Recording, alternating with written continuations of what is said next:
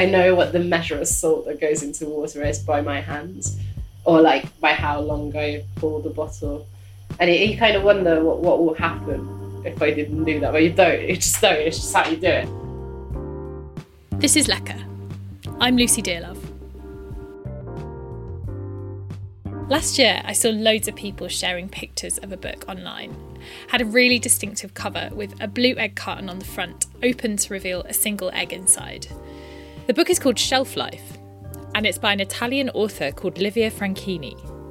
It centres around a 30 year old woman called Ruth who works in a care home and whose fiance has just broken up with her. And all she has left of him is their shopping list for the upcoming week. And the book takes the form of this list. So each chapter is written under the title of an item on the list. So to give you a few examples, there was six eggs, sugar, whole chicken, strawberries, and there's some other non-food items on there as well, but it's it is mainly food titles. And I got hold of the book and I read it, and it's a very unsettling look at the breakdown of a relationship and the social expectations around women and relationships. And um, the author, Livia, uses food within the narrative to such great effect. Like, I kind of knew that I was going to enjoy it because I'm always interested in uh, writing that is centered around food in some way. And it's not a novel about food strictly, but it is a novel in which we often experience the characters through their interaction with the food around them.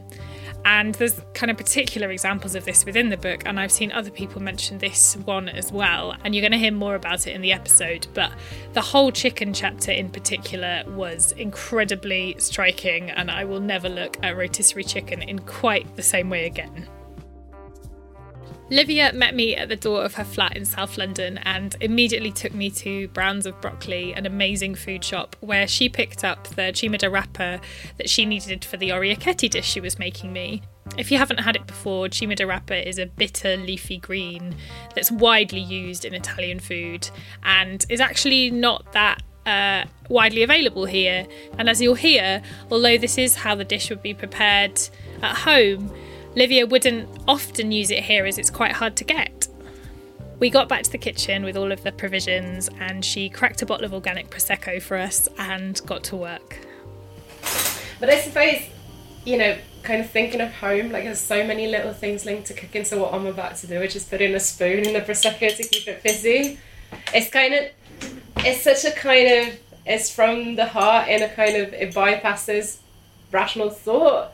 And like that sound it's like Christmas because it's the only time you're really you won't drink prosecco at the dinner table normally, but you'll have it for Christmas. And if there's any left over, you put a spoon in to give it fizzy. I don't even know if he actually does that, and then you put it in the fridge. So that sound is like very specific, kind of brings you home. You know, I think you know maybe a way to think about it is is good to have something that feels like a tradition you can hold on to, but also kind of allows room for subjectivity, you know? When I first got in touch with Livia, I was really interested in the idea of doing something around shopping lists. I personally have a strong attachment to lists. I make my own and uh, will often, to the great disgust of anyone around me, which is usually my husband, will snaffle someone else's up if I find it on the floor. And this is a rarer and rarer occurrence these days because most people if they do make a list, will make it on their phone or whatever.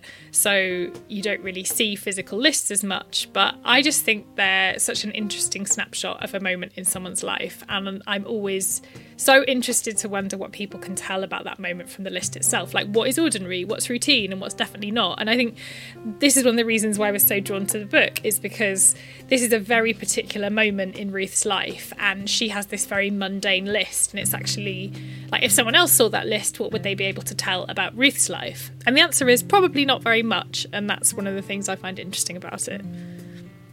Livia replied to my email saying she wasn't actually much of a one for shopping lists herself, but she was really interested in the prescriptiveness of some of the Italian recipes she grew up with and grew up cooking, and also how much of that prescriptiveness was conscious and how much uh, kind of simply just manifests itself in the underlying feeling of doing something wrong if you break convention.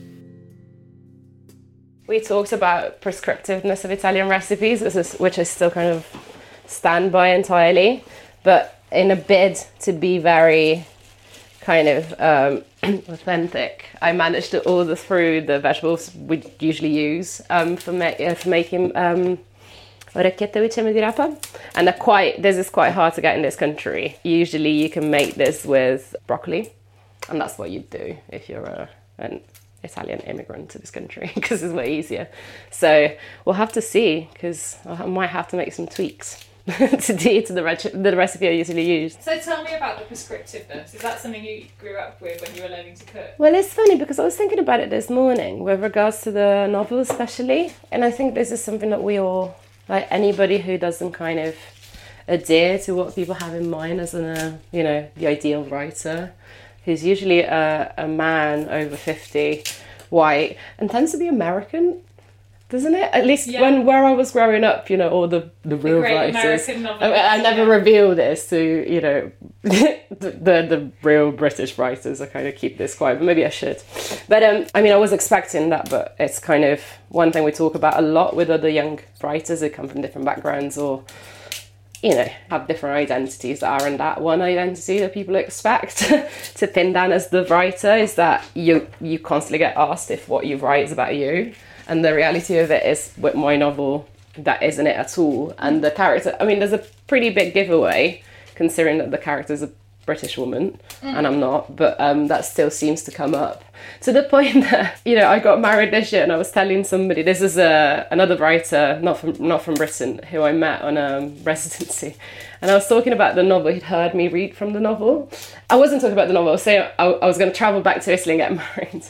And he asked me and I said, you know, because I've, I've been with my partner for 10 years. And he's, oh, yeah, I could tell from your novel. And I was like, yeah, but in the novel, she's been with her partner for 10 years, but it starts with a breakup, you know, and it's quite a horrible break. And I've just read from it. yeah. Still, you're going to see, I'm, I'm literally telling you, I'm about to get married, but you, still, you know, your willingness to assume that this is about me goes beyond the very fact of what's happening in my life, which I've just told you about. So that's quite weird.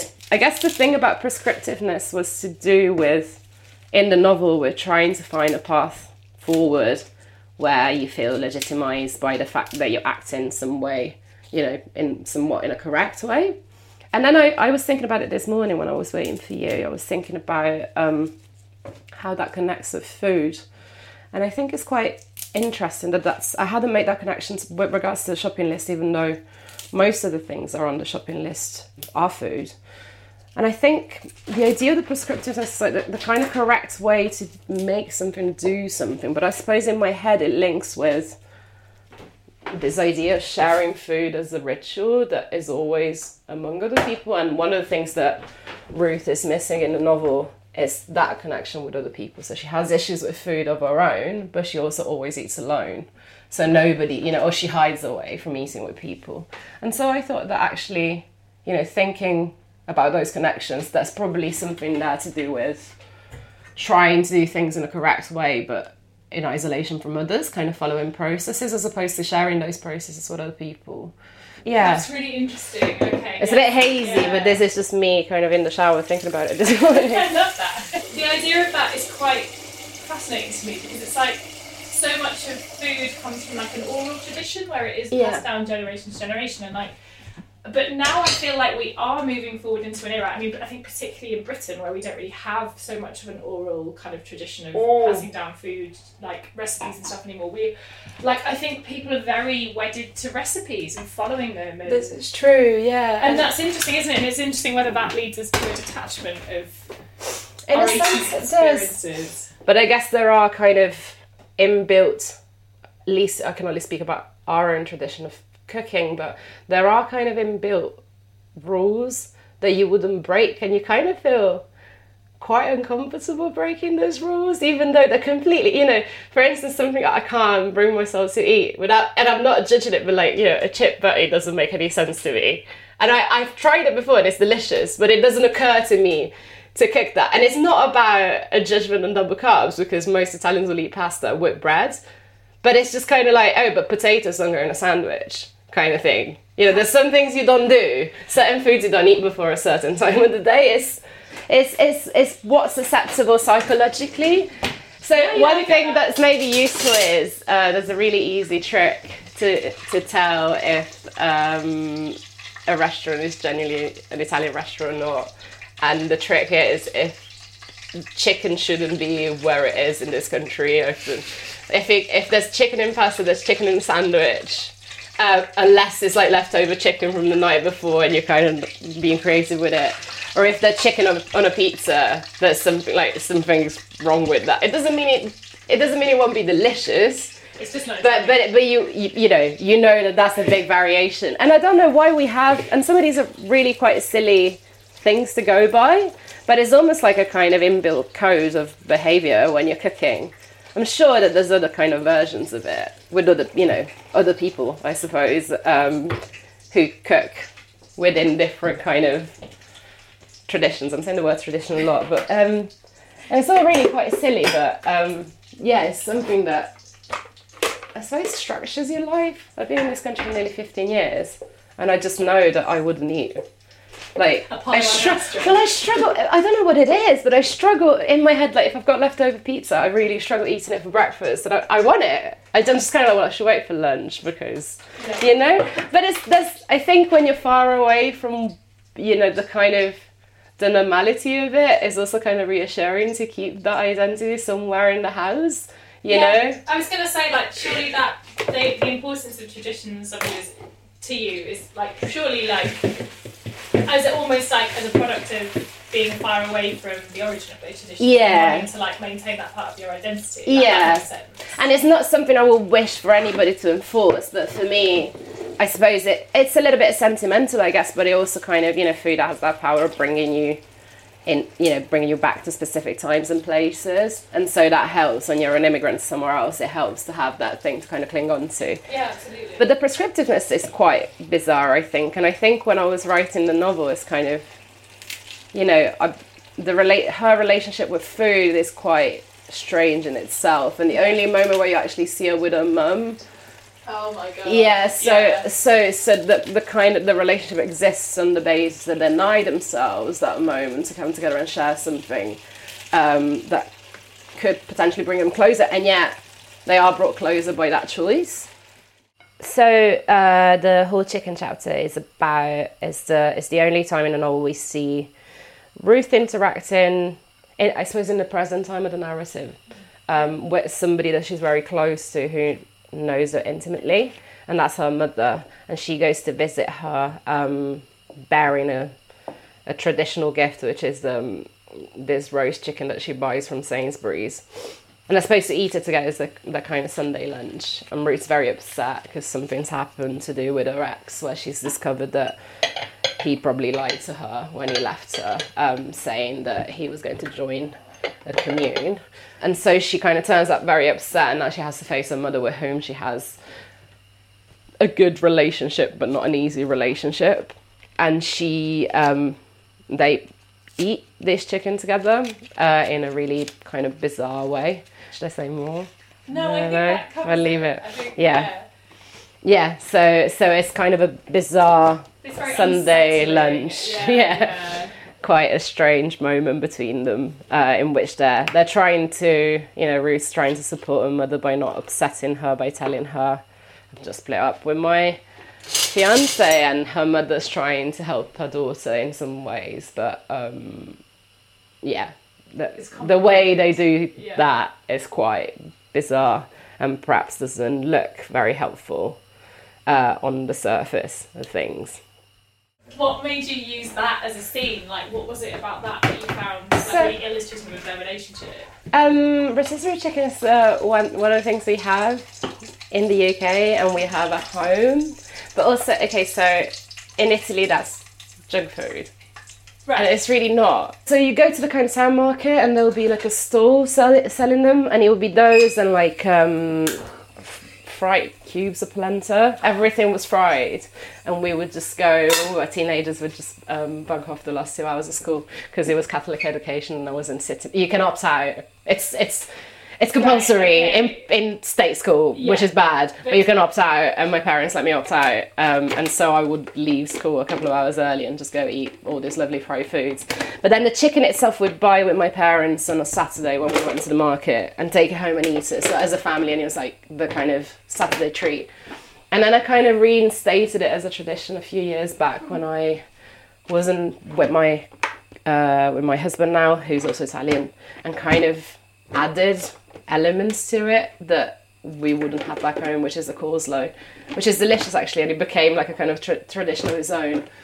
It's really funny because whenever I think about that scene, I think about this writers' workshop I was part of um, a few years back, um, and one of the writers who was, uh, who was in that group was actually um, think yeah she's coming out in the spring with my publisher which is quite a oh, lovely cool. coincidence because yeah. i hadn't spoken to her in a few years. And it's this writer called uh, Sarah Leipciger. She's coming out with a book called coming up for Air. uh, and we didn't know each other very well at the time. We workshopped together for maybe a year and she's very very perceptive. And i remember i brought in a draft of that scene. She looked at me and was like this is really interesting but i think they're sacrificing something. And i remember what she said. She said she said if they are you need to know what it is and I kind of didn't. And but it was such a moment, you know, the kind of stays with video was like, yeah, they are, you know, it had to be some kind of body because it's also the first time in a novel where she's seen her ex and discovers that actually he hasn't gone off to better himself. He's up to something else. She's yeah. not quite sure what's going on, but that's the case. And so yeah, so it had to be some kind of something that had. I think the title of the chapter is "Whole Chicken," so it's like a wholeness to it, something you could take apart, um, and kind of break into its component, com- composing components. I wanted to have a moment in which, um, because the whole book in itself is a kind of a breaking down of an experience into its component parts, but I wanted to have a scene where that is kind of turned on his head, and it's um, and and women are seen actively breaking something apart. And I thought that the moment emotionally didn't feel right for Ruth to do that on her own. And I thought in this kind of quite upsetting way that was a way for them to do that together and kind of analysing the parts of something that happened and, and you know during a ritual of their own making which is probably quite a sad ritual but it felt like the right thing for them to do it's, it was interesting to see Ruth interacting with another person who she had history with like that and who it felt like someone actually knew her. Yeah. Because yeah. I think so much of the book is she's a stranger even to people that she sees every day. And yeah. And so that was kind of a really interesting perspective. Like not a healthy one. But no, not necessarily, but there is a you know there is a level of love there, and I suppose I was also thinking about different communication modes, like bearing in mind that everything I write in this language ends up being maybe I'm kind of breaking through that barrier now, but tends to be you know written from quite a great distance because I'm not working in my first language. So every sentence is kind of very weighted. Well, there's instinct when I write the first draft, but I almost have to take that instinct in small doses because I'll get so insecure. It's not a right kind of urge. So yeah, so it's kind of to go back to the ritual. It's kind of like I was also thinking about communication breakdowns. I mean, I don't think it's surprising in hindsight. You know, when people ask, do you write from life? I don't in terms of content, but I think it's quite telling that the first book of a writer who's up, operating in a language they didn't grow up in is so composite. You know, there's so many different kind of external perspectives mm-hmm. because that's the way I experience the culture here as well. And so this idea of communication breakdown, it comes out in a kind of very intimate moment but it's kind of at, at the heart of the novel and i think there is compassion in that scene. It's just neither of them has very much power. Doesn't know how to claim power. So you end up murdering a chicken from the rotisserie. You should probably eat because it probably will be lovely. Yeah. so yeah. But yeah i'm gonna be loud with this. Okay so this is the cima di rapa yeah yeah yeah. in the salad dinner which i love. Oh, such a game changer. I know right I um, I didn't buy one of these for ages because I thought maybe we didn't need it. They take up a lot of space. I absolutely adore it. Yeah. Like, yeah, yeah, yeah. Like, I'm just gonna put these here. Something that's probably quite funny is that um, this is really hard. Is so this anchovy paste? Yeah, oh, we bought. Uh... try not to support Amazon, but we did buy that on Amazon. it's actually no more. this is important to me. Anchovy paste is great, and that brand particularly is proper kind of grandma's kitchen. Okay, okay, I'm gonna remember that. Balena. It's like a lot of the kind of fancy brands here are actually like grandma's pan- pantry kind of brands. Oh, funny, yeah. So my grandma's swear by Mutti tomatoes, which are quite expensive in London to get. But yeah, That's what she's and they're probably fairly similar to other tomatoes in Italy because they're produced there. But she's just like she's just the best, and this is all we will use for making you know tomato salsa, not salsa. Salsa is the Italian word, but like tomato sauce. Sauce, yeah, yeah. But yeah, so quite. So the funny. Cima di rapa is going into this. Yes, place. it is. Oh, Sorry, I'm very bad at this. No, right. I can, uh, You give can- an overview. You can give an Spin overview. blanch I and it's can in. give you some prosecco. I hope I was meant to blanch it. I like blanching it because then um, when I make this with broccoli as well, like I cook it in the pan where the pasta's gonna go Okay, yeah. because then it kind of retains the flavour. Um, so it's I think it's the best way to do it. I get um, because I live with two other Italians and my lovely long-suffering um, British best pal um, who works in food. Um, it's funny because obviously we've got different versions of how we cook stuff. I actually think I'm probably the best cook in the house, but I let the boys believe that you know they're, they're more prescriptive than me. They set alarms on their phones and stuff. So it's quite you know see. but um, I get so um, they take the piss out of me because they say I use too much olive oil, and I don't think there's such a thing. So No, agreed. no. Um, but it's funny because um, I think it's probably because, and I, I don't actually know where they're coming from, but it's partly regional because one of my grandmothers is from Liguria, which is where they make pesto. So pesto is from Liguria. And so there's that. But also, I think it's because both my grandmothers, who were both incredible cooks, and I kind of spent a lot of time with them growing up because my parents um, both worked they both were incredibly poor during the war. You know, cooking with a lot of, especially like olive oil and butter, is like a treat. So I just grew up, you know, and obviously things are more flavorful. They're slightly less healthy, but they're just so nice. And so I just can't, you know, I have. It doesn't feel like You it has to be se- really, yeah, really well seasoned. But yeah, and so that was a real thing. My grandma still to this day, well, she doesn't cook anymore. She's ninety two, but um, one of my grandmas used to make tomato sauce and then when she put it in the plate so it's made and it's been bubbling on the hob for a while but when then she went when she went to plate up she would add like a wedge of butter which is quite a weird thing for but yeah so it's just kind of like added in. And it was a real kind of you know this is the luxury we can have these things. So it's a real thing. It's like a kind of it's it's to do with putting love in what you're cooking. Like if, it, if it's rich then it's a good thing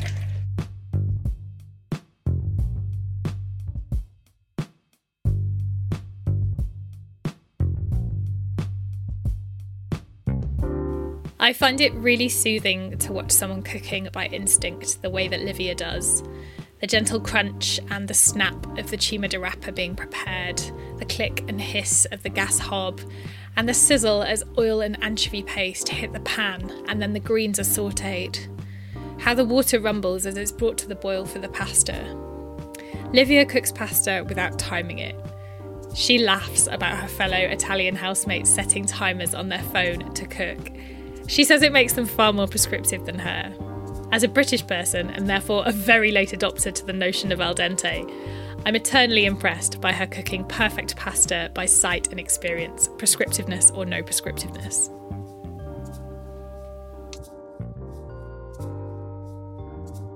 if there's one thing that's autobiographical with the book is that my grandma was actually a singer.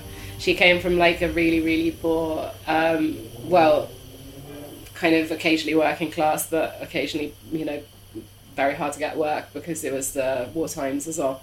Background. And she used to sing in this little, I think it like must have been like a kind of four piece little jazz band of some sort. Really interesting to know about that is that uh, the fascist regime banned all jazz music.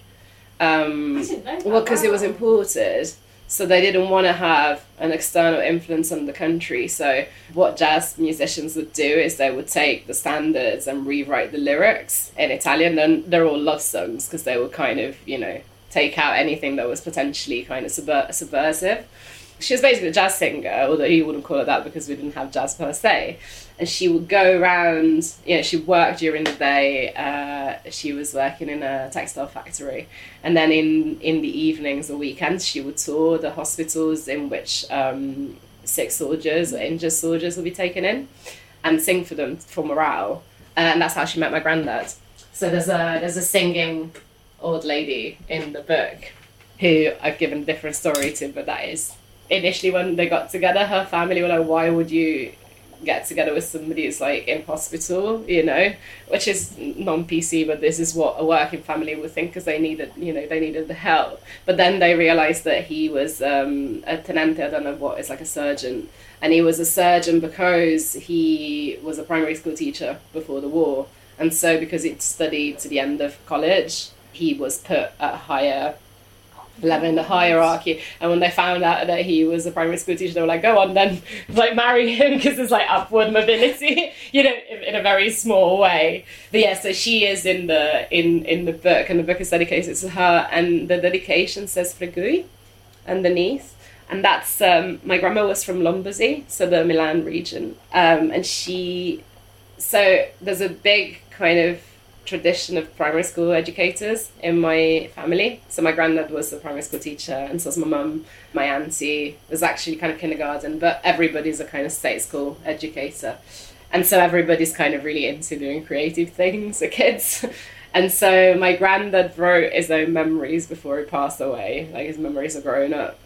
And then my auntie was like, why wouldn't my mum write her own memories? So they kind of made her write her own recollections, and in the video she's reading from those. Mm-hmm. And the little book's called Fregui, and Fregui means um, it's a dialect word, so it's not an Italian word; it's a dialect from Lombardy, and it means um, sweet crumbs. So it's what and and what they were. You used to go to like a bakery, and if you couldn't afford buying like a bun or you couldn't afford buying a cake.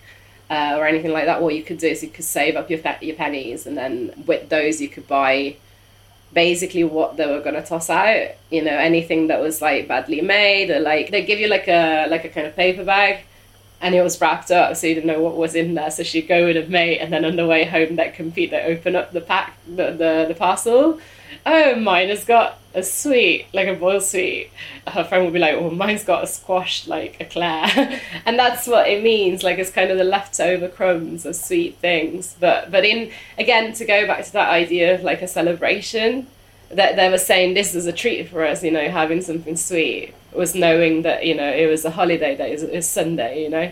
That is so, so yeah. I really want to translate it. What an amazing title for a memoir as well. I know, oh right? Oh and it's about fragments as well. So when I found out, and the memoir itself is in fragments because obviously she didn't sit down to write a whole book, both because she was working very hard to kind of keep her family going, and also because she is not something she would have done if she was a mate to do it.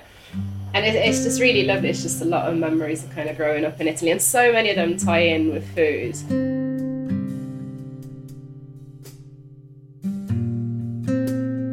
Rimasti nei vassoi erano i fregui che venivano venduti. Si partiva io e Enea e Iduccia con 30 gay, con tanti centesimi. Si andava a piedi a Gallarate, distante un chilometro e giù e più al ritorno. Per le, le strade si aprivano i cartocci, si guardava. Un, ne, nel mio, nel mio c'è dentro una caramella, un pasticcino sbrecciato. I dolci per noi erano un modo di riconoscere la festa.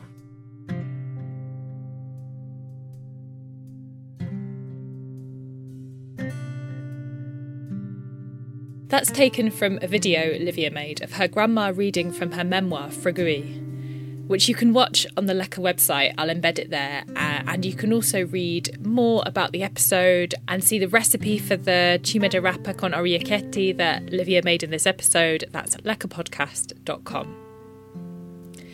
Livia Franchini's first novel, Shelf Life, came out in paperback last week, and you can buy it wherever you usually buy books, online or IRL. It's a beautiful, strange, compelling book that will stay with you, especially that whole chicken chapter, which I imagine you're now dying to read if you haven't already. Go get it. If you enjoyed this episode, there's also a little bonus bit of the interview going out in written form on the Lecker Tiny Letter. Subscribe if you'd like to read about the secrets of choosing perfect ripe tomatoes. tinyletter.com forward slash lecker. Thank you so much to Livia for being part of this episode and for making me the perfect pasta. You can find her on Twitter at Liv Franchini. That's Franchini with an H. And thanks to you for listening. Please rate, review, all the rest of it. It really does help other people find us. Uh, find Lecker on social media and shout it from the rooftops. You know the drill. We're at Lecker Podcast on all. See you next time.